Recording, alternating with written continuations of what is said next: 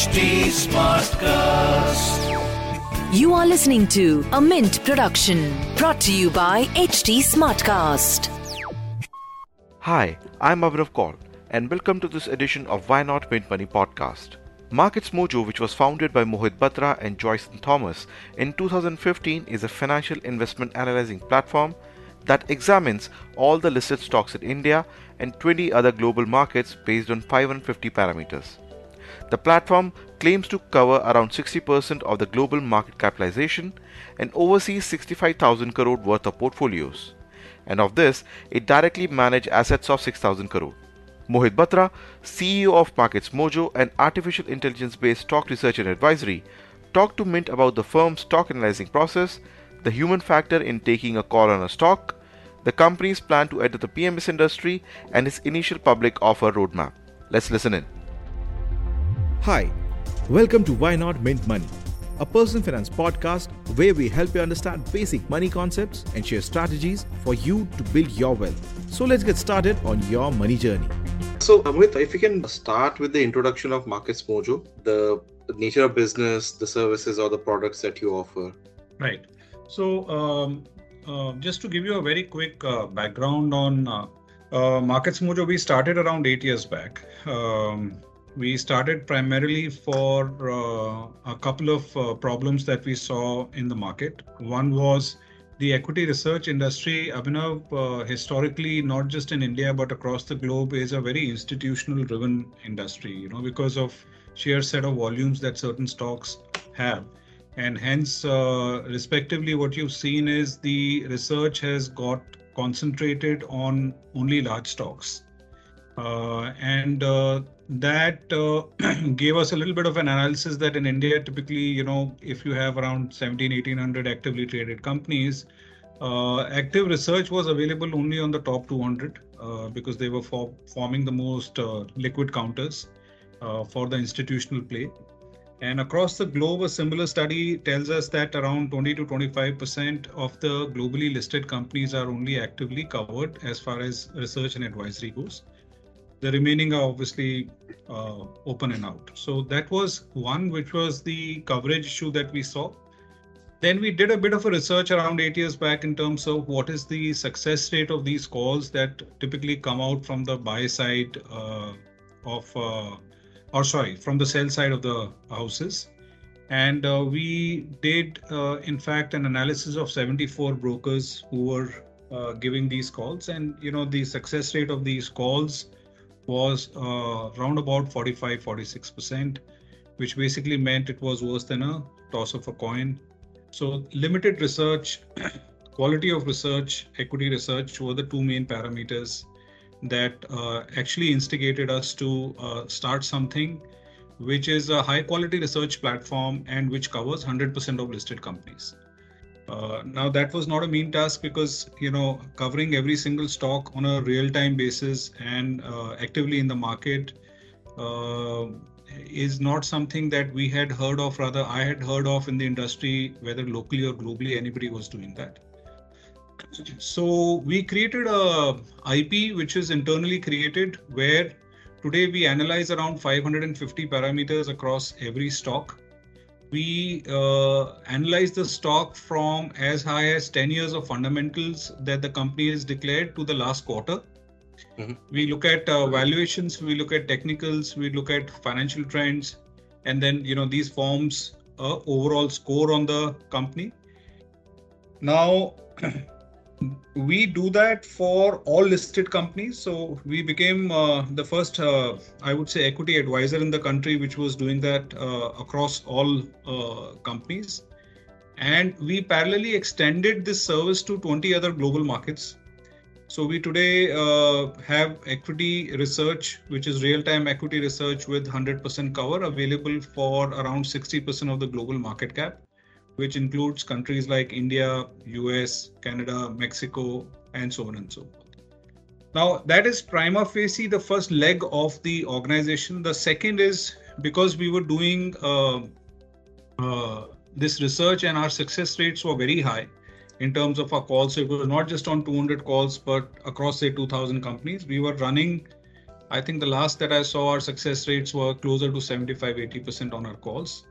This stands true both on our buy and sell calls. So not just on a buy call, but also on a sell call when we give a sell call. And we started portfolio advisory services close to a couple of years back. So we have around 6,000 odd crores that we manage on portfolio advisory under the RIA license.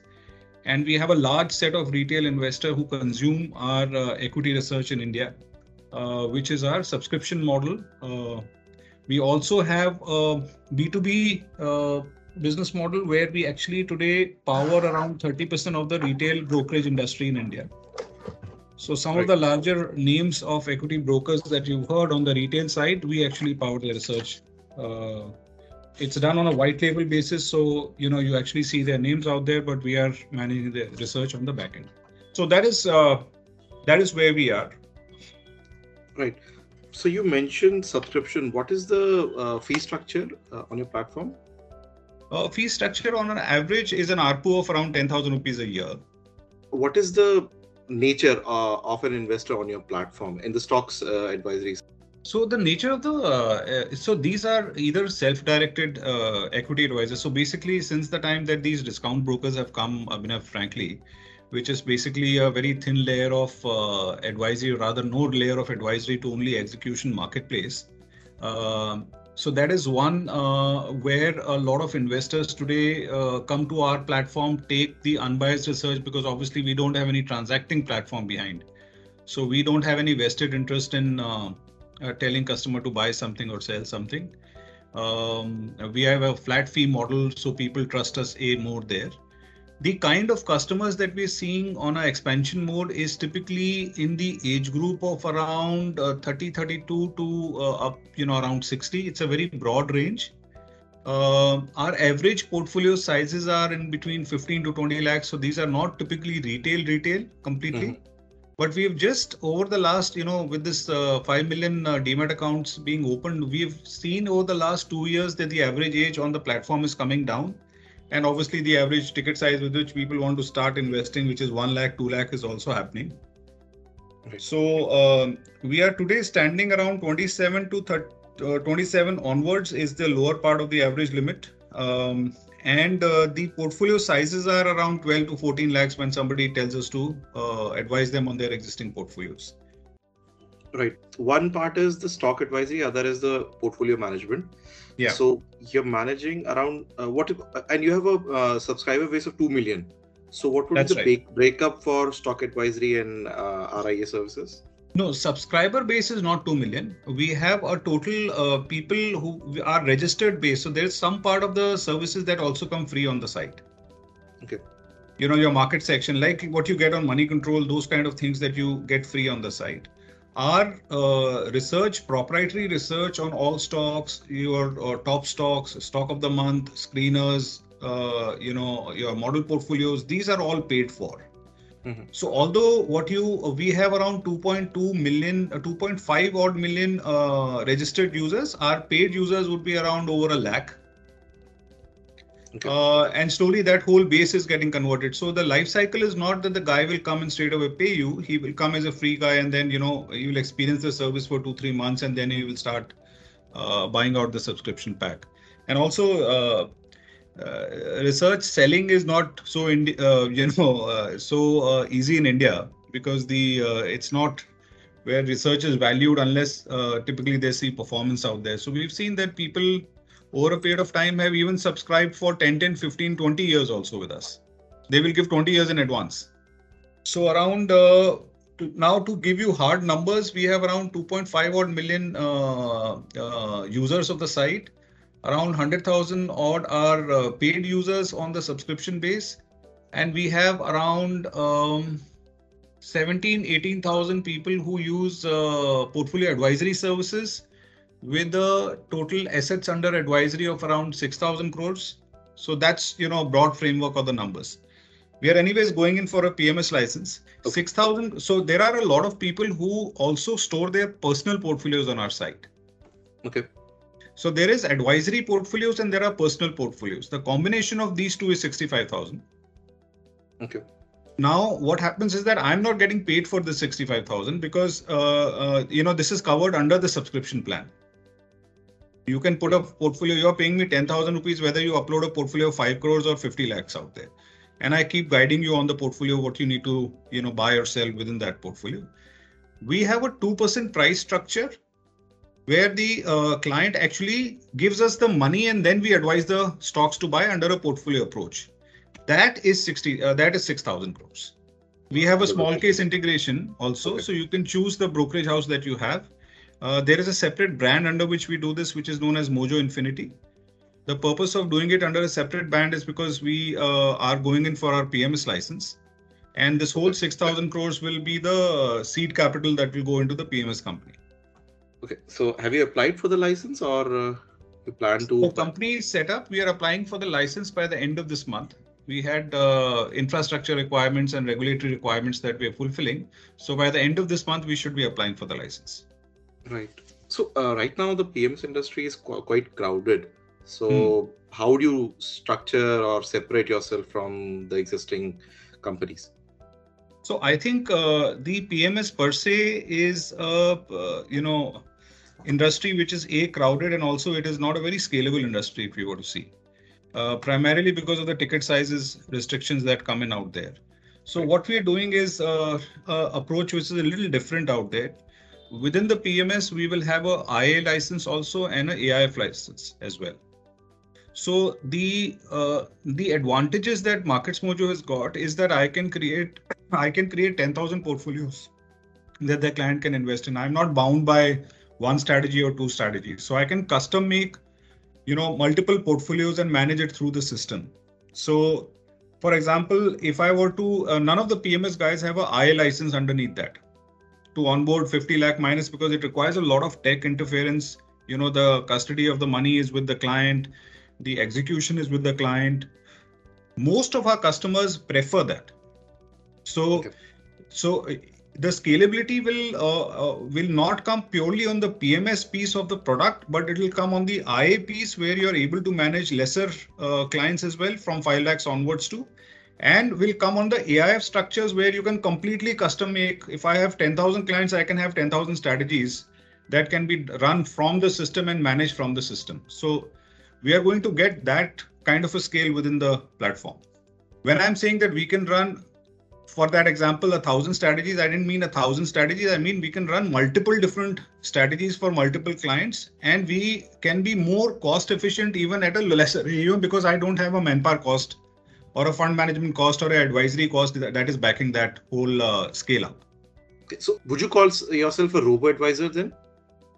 Yeah, I mean, infamously so. One can come under that robo-advisory thing, but robo-advisory is typically it's a misnomer in the industry. I'll tell you where the difference is. Even somebody who's selecting 3 mutual funds and telling you invest in these 3 mutual funds is a robo-advisor. Now, you may be doing that on an Excel sheet behind and that's fine. What we do typically is we use a lot of self-learning AIs to create... historical performances of stocks and in market cycles, how they performed under a sector, how they performed, and those kind of things overlaid with the analysis factors, research results into a call. The classical example of somebody else who does this is in the US, the back end of the hedge fund managers typically work like this, so they have a lot of AI platforms that typically assess the various parameters. They look at the correlation of those, the regressions of those and all that stuff. So that's, like to give you 80% of my team size is only technology and data science.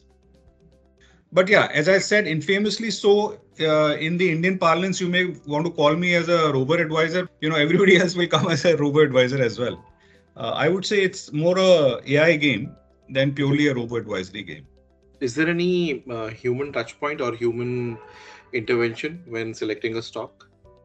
So when the stock goes into our basket, so there are 5 categories on which the stock is rated, which is a strong sell, hold, buy, and a strong buy. Now, whenever we have a buy and a strong buy, before it is uploaded as a strong buy or a strong buy, we obviously do a CG test, which is a corporate governance test. It's a very simple test to ascertain certain things.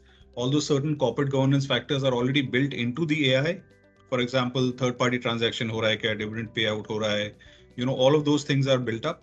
But if there is a police report, if there is a background check on the promoters, those things are not data-driven, hence they cannot be built in. So whenever we have a buy or a strong buy, we would validate that with a test, which is a purely corporate governance test to see whether we are going in the right company. Apart from that, there is no other test that happens to negate a company from entering a buy or a strong buy. We don't take human calls. No, iska sector theek nahi lag raha hai, so we should not be buying the stock. Oh, those calls we stay away from. But corporate governance is, yes, that is something that happens manually on a buy and a strong buy. Sell ke time to we don't look at a stock on a corporate governance side. All these parameters are based on the information what's available in the public, right? What companies disclose to regulatory disclosures. So there are concerns over these regulatory disclosures itself, that they are not transparent enough. I'm not talking about the large cap companies or the mid cap companies, so maybe small cap companies. Have you included any parameters or taken any steps to address those concerns? No, Abhinav, I have not, because numbers are numbers. Like my system, unfortunately, will only look at numbers that are declared by the companies to the exchanges. Now, the only thing that I can do is if there is any, there are certain times we even, in fact, do audit reports for the exchanges. We give them that this number of yours that you reported is wrong. Because what I can do is that if the company is doing 16 crore ka PAT and it comes out and makes 210 crore ka PAT, so it gives an alert in my system. So I can go to the exchange and say that maybe this is 23 crores. This doesn't look like a 230 crores and top line nahi hai itna. So those kind of, you know, data sanity checks I do before I even consider the numbers. But sanity of the numbers is something that I can't go beyond what the exchange is giving me. We do have multiple data capture point from Reuters, from Bloomberg, from capital markets, from the exchanges. So we can reconcile those and see if there's any differentiation. But, you know, purely sanitization of the number is not something that we do. But, you know, fairly speaking, now that I'm dealing in 21 countries, I can tell you India is not that far off from the quality of numbers that are coming in. It is not, there may be cases here and there. But it's not that, you know, 10% numbers are wrong or 20% numbers are wrong. That I'm not seeing. It's been 8 years now. Right. And you're also covering all the stocks in these other 21 global markets? 100% listed stocks, even in global markets. So a bit about your future plans. You said you're in 21 global markets. So do you plan to expand to more markets? Yeah. So it is basically the issue is not 21 markets. The issue is the availability of data, and more so fundamental data from the data providers is easy to get, but the price data becomes difficult. Because, you know, in some of the markets, you have to go to the relevant exchanges and have a tie up with the exchange. So we've just actually found out somebody who can give us day end prices, and we don't need intraday prices because we are fundamental in our nature. And I think in the next 2 to 3 months, we'll be available in every single listed market in the world. So plan, or, you know, we are basically bootstrapped company for the last 7-8 years.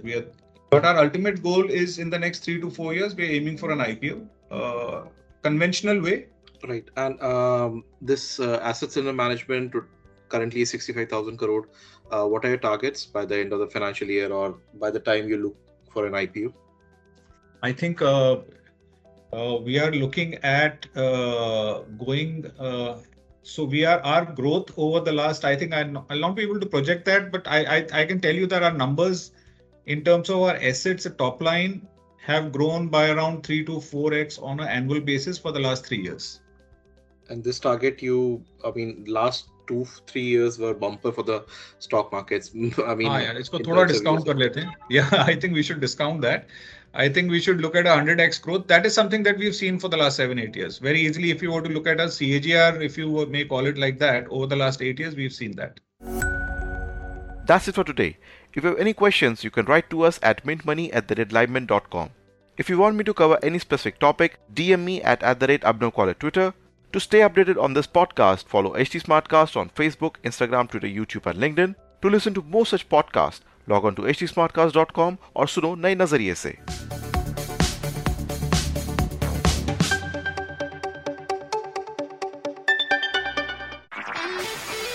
This was a Mint production brought to you by HT Smartcast. HT Smartcast.